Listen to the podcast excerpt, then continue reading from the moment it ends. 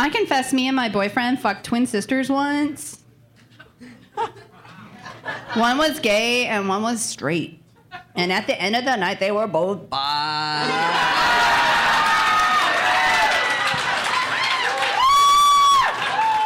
like it when you can convert two at a time.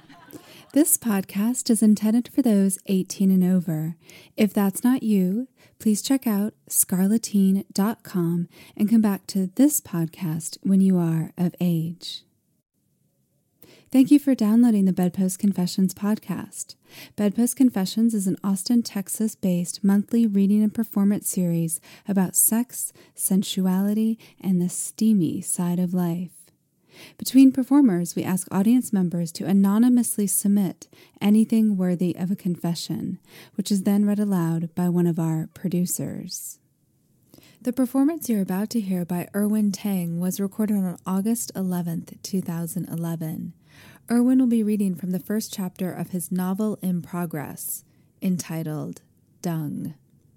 And you'll hear that um, Irwin was well received by the audience and he received a standing ovation during his performance.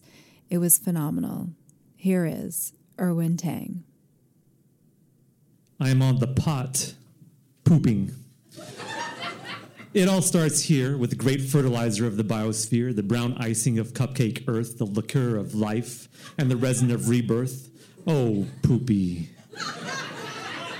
Don't get me wrong, I'm averse to it just like the rest of y'all. I conform to all behaviors related to poop. I don't eat it, I excrete it.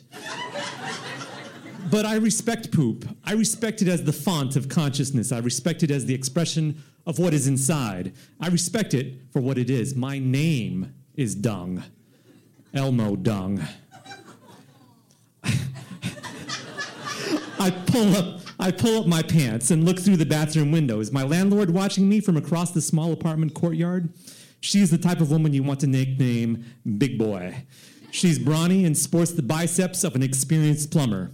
She hikes up her jeans when she bends over for yard work, and her great mannish ass flourishes into an expansive people's square. she looks at me with predatory eyes, but asks nicely for the rent. She likes me. One of these days, she's going to tie me up with a garden hose, strip me naked, and tell me what she has told me a dozen times already. Your people are so good at math.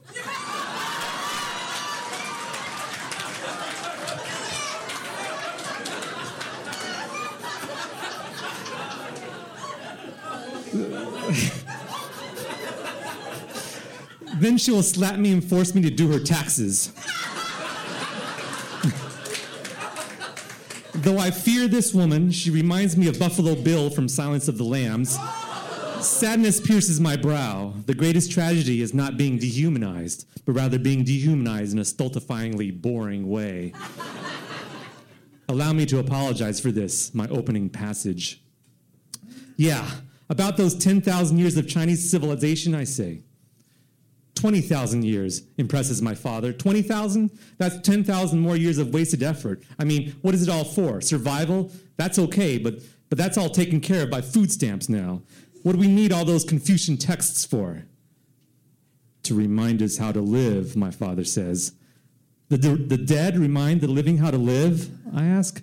My mother finds no need to think about this. She wonders why I would ask such a silly question. Yes, she says, it won't be too long before I am dead, and you remember my words. Yes, I will remember them, I tell her, but there is no logical reason I should heed them. Hear them? She, she asks. Heed them. Like there's no reason I should listen to you, I say. And then I remember that my mother is Chinese and believes in Chinese things. Accepting that you are my mother, I should listen. Da pigu, says my mother, meaning spank ass. She turns to my father, who rolls his eyes. Elmo is too old to be spanked, he says. It doesn't work after 20.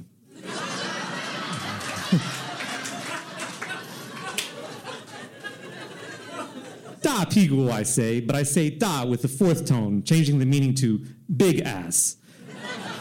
I think about my landlord, who I believe is watching us through her horse racing binoculars. My mother shakes her head. I should have given up on you a long time ago. Mei Yong. Useless, she says. My father pulls me aside. Look, Elmo, his breath aches of coffee. Just make some money. I knew this was what it was all about. I nod wisely. What is it all about? He wonders. It is about money. It is your life, says my father. Your life is dung.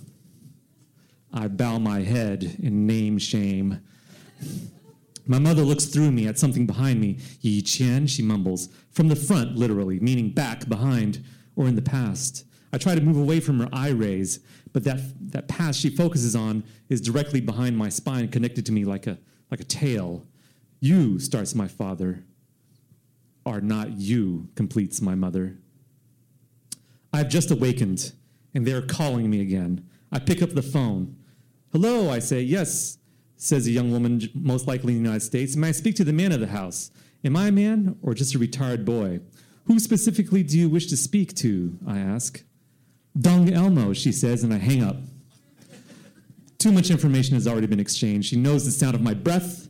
Am I being paranoid? She likely knows nothing from nothing, but what better agent than the one who acts unknowingly?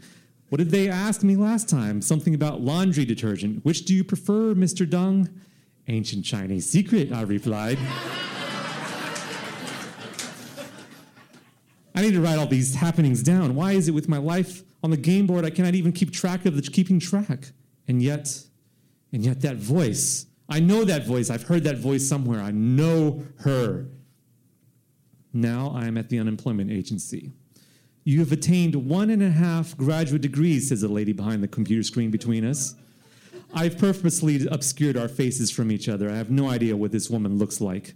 I can teach an anthropology class on comic books, I tell her.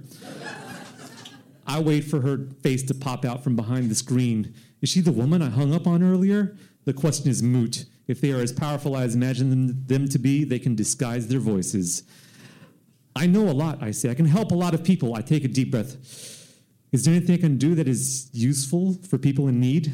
Well, she says, who is going to pay for that? People in need, if they had the money to pay you, they wouldn't need you. I want to be the catcher in the rye.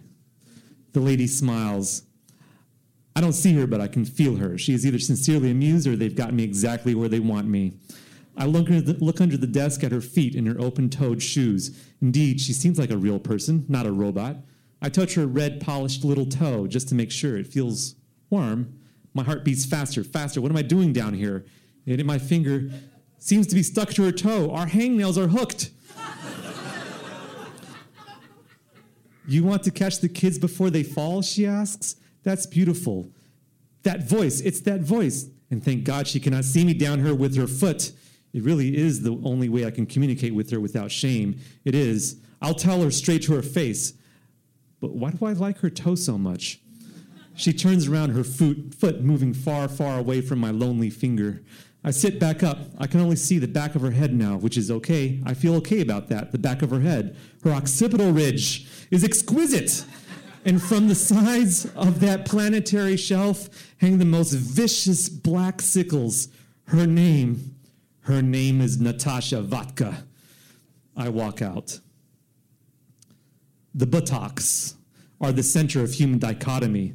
The buttocks are right wing, left wing. They are open and closed. They are beautiful. They are beauty and excretion. They are breath and exhalation. They are sphincter and flesh mound. They are active and apathetic. We come from the buttocks and we seek it for the rest of our lives. The buttocks are home, the warm, flabby, muscular igloos of all desire and all satisfaction. I was there at Hancock Fabrics seeking nothing but some part time employment. there was work to be done with fabrics, and my people have a long history of manipulating cloth. Came in the front door, did I, grabbing off the countertop a box of needles, seeking out immediately the most emasculating item in the building. Small, thin needles were in my hand, slipping out between my fingers and falling aimlessly to the floor. It did not matter if I held one or 100, they were short, thin, and rel- relatively harmless. I frantically tried to gather my 1.3 billion needles and replace them into the box. As I poked and pierced my own hand with these quickly reproducing needles, I noticed the Derriere du jour hovering above me. The botaceous American buttocks comes in more than one species, the greatest belonging to the goodly American matron. She is here seeking stern and subtle cloth for her priestly children. They must take on the look of innocent authority, and she will dress them in the flags of her heritage. This goodly American matron's rear is more substantial than my face.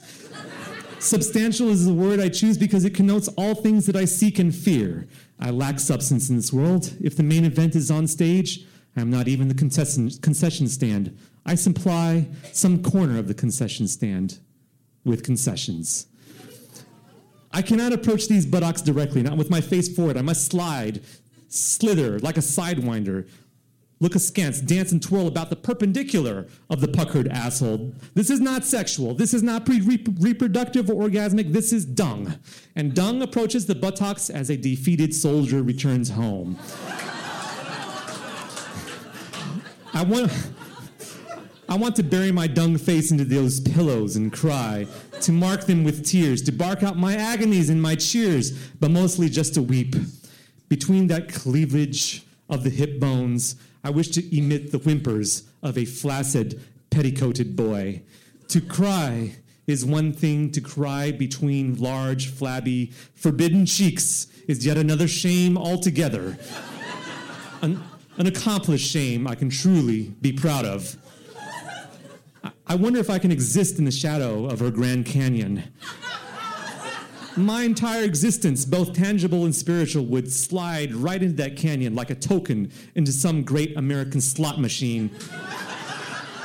my body would be spent. Ouch! She backs that thing up into my handful of needles. She scowls at me as if I were an illegal alien teabagging her polar bearskin rug. and she walks away, not bothering to speak. I, I looked down. It was not a handful of needles, it was just one, and it had drawn blood. Horrified, I rush to the door to apologize before the matron disappears, but she's already in her car. I turn back to the fabric store and face the grim help wanted sign. A manager asks me if she can help me. I tell her that I make myself sick.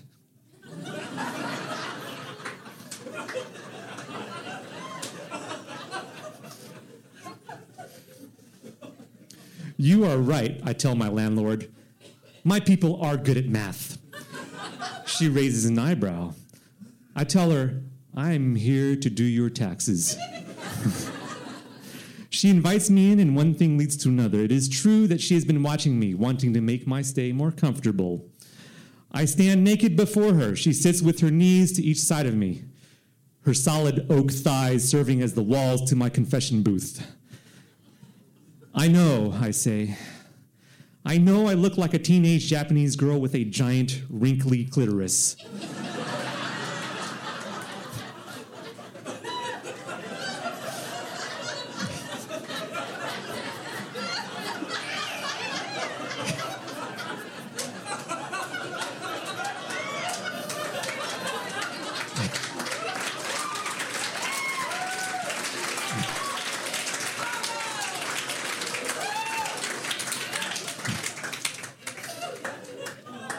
She laughs.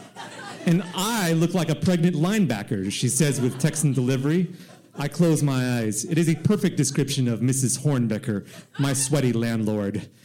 A long pause, and I tell her, I don't think this is right. I can't do it with you.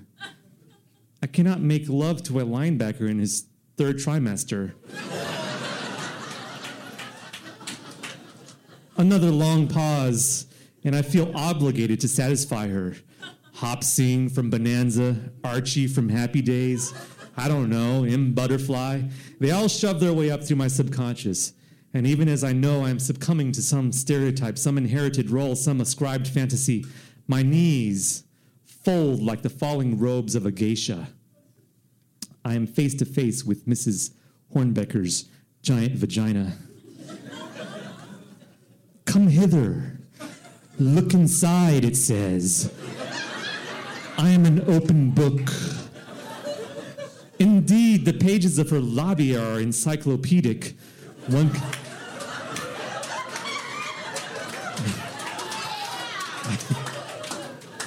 One could get lost reading those many volumes. I wonder if it is all punctuated by an appendix. My sweeter, my story is sweeter than you know, it says. How can I accept that you are something that I, that I do not know? I know only what I know. This vagina brings out the neo Confucianist in me. not every hole is a cipher, says the vagina. Perhaps you are, I say, and perhaps you ain't. I wonder if Mrs. Hornbecker notices the contraction I've imposed upon her vagina. Do.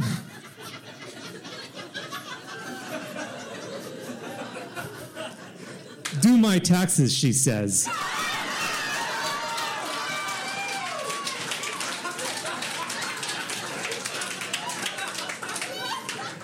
And Mrs. Hornbecker presses my flat, greasy, lo mein into her pani- poontang panini. My forehead plunges deep into her belly and is repelled by a force greater than physics, as if nature herself rejects our combination. I fall back supine. I can hear some laughter from outside. That voice, that voice again. Is it Natasha Vodka?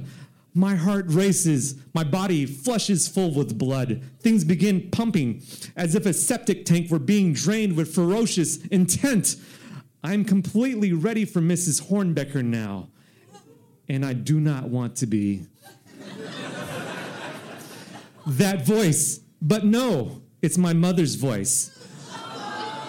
Where are my grandchildren? I don't have much hope for them. How fertile are Landbeckers.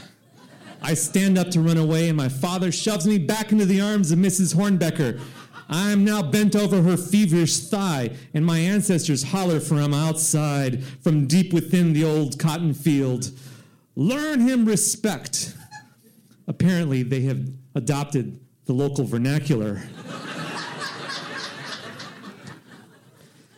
My father spanks my petulant tail with a disciplined hand, screaming, Show me face, show me face.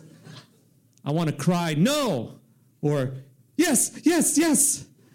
But no, it is truly only Mrs. Hornbecker for whom I return to my knees, lift up her belly like a heavy, hairy white veil.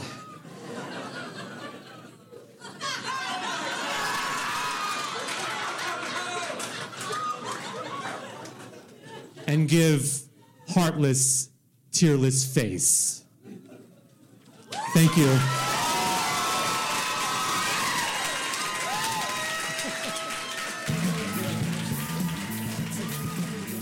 Irwin Tang is the author or co author of five books, including How I Became a Black Man and Other Metamorphoses, which is a collection of short stories based on his life and surreal times growing up as one of the few Asian youths in Aggie land.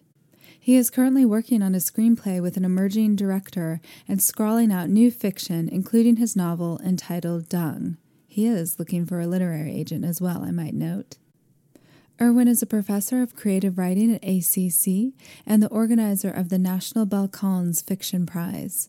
For more info, head to irwinbooks.com. That's I R W I N books.com. Bedpost Confessions is produced by myself, Mia Martina of the I Want Your Sex podcast, Sadie Smythe of the popular blog sadie'sopenmarriage.com, Julie Gillis of juliegillis.com, and Rosie Q. You can find links to all of our websites and more information about Bedpost Confessions at bedpostconfessions.com. You can also confess with us at Bedpost Confessions on Facebook and Bedpost Confess on Twitter. Until next time, we'll leave you with a few other confessions from the audience. I confess, is it weird that the small dick guy is 100% more awesome to fuck than the Magnum XL guy? Because damn, that small dick is so good. perhaps she perhaps she has a petite vagina. Perhaps. And or petite vagina and the petite cock will go well together. Perfection! Perfection! Fear not, young ones. There's a size for everyone. I don't know why I just turned into that chick from Harry Potter. I don't understand. Maggie Smith. I'm channeling Maggie Smith tonight. I confess, you know who this goes out to, you special couple. this one's for you. I confess I love eating my girlfriend's ass as much as her pussy.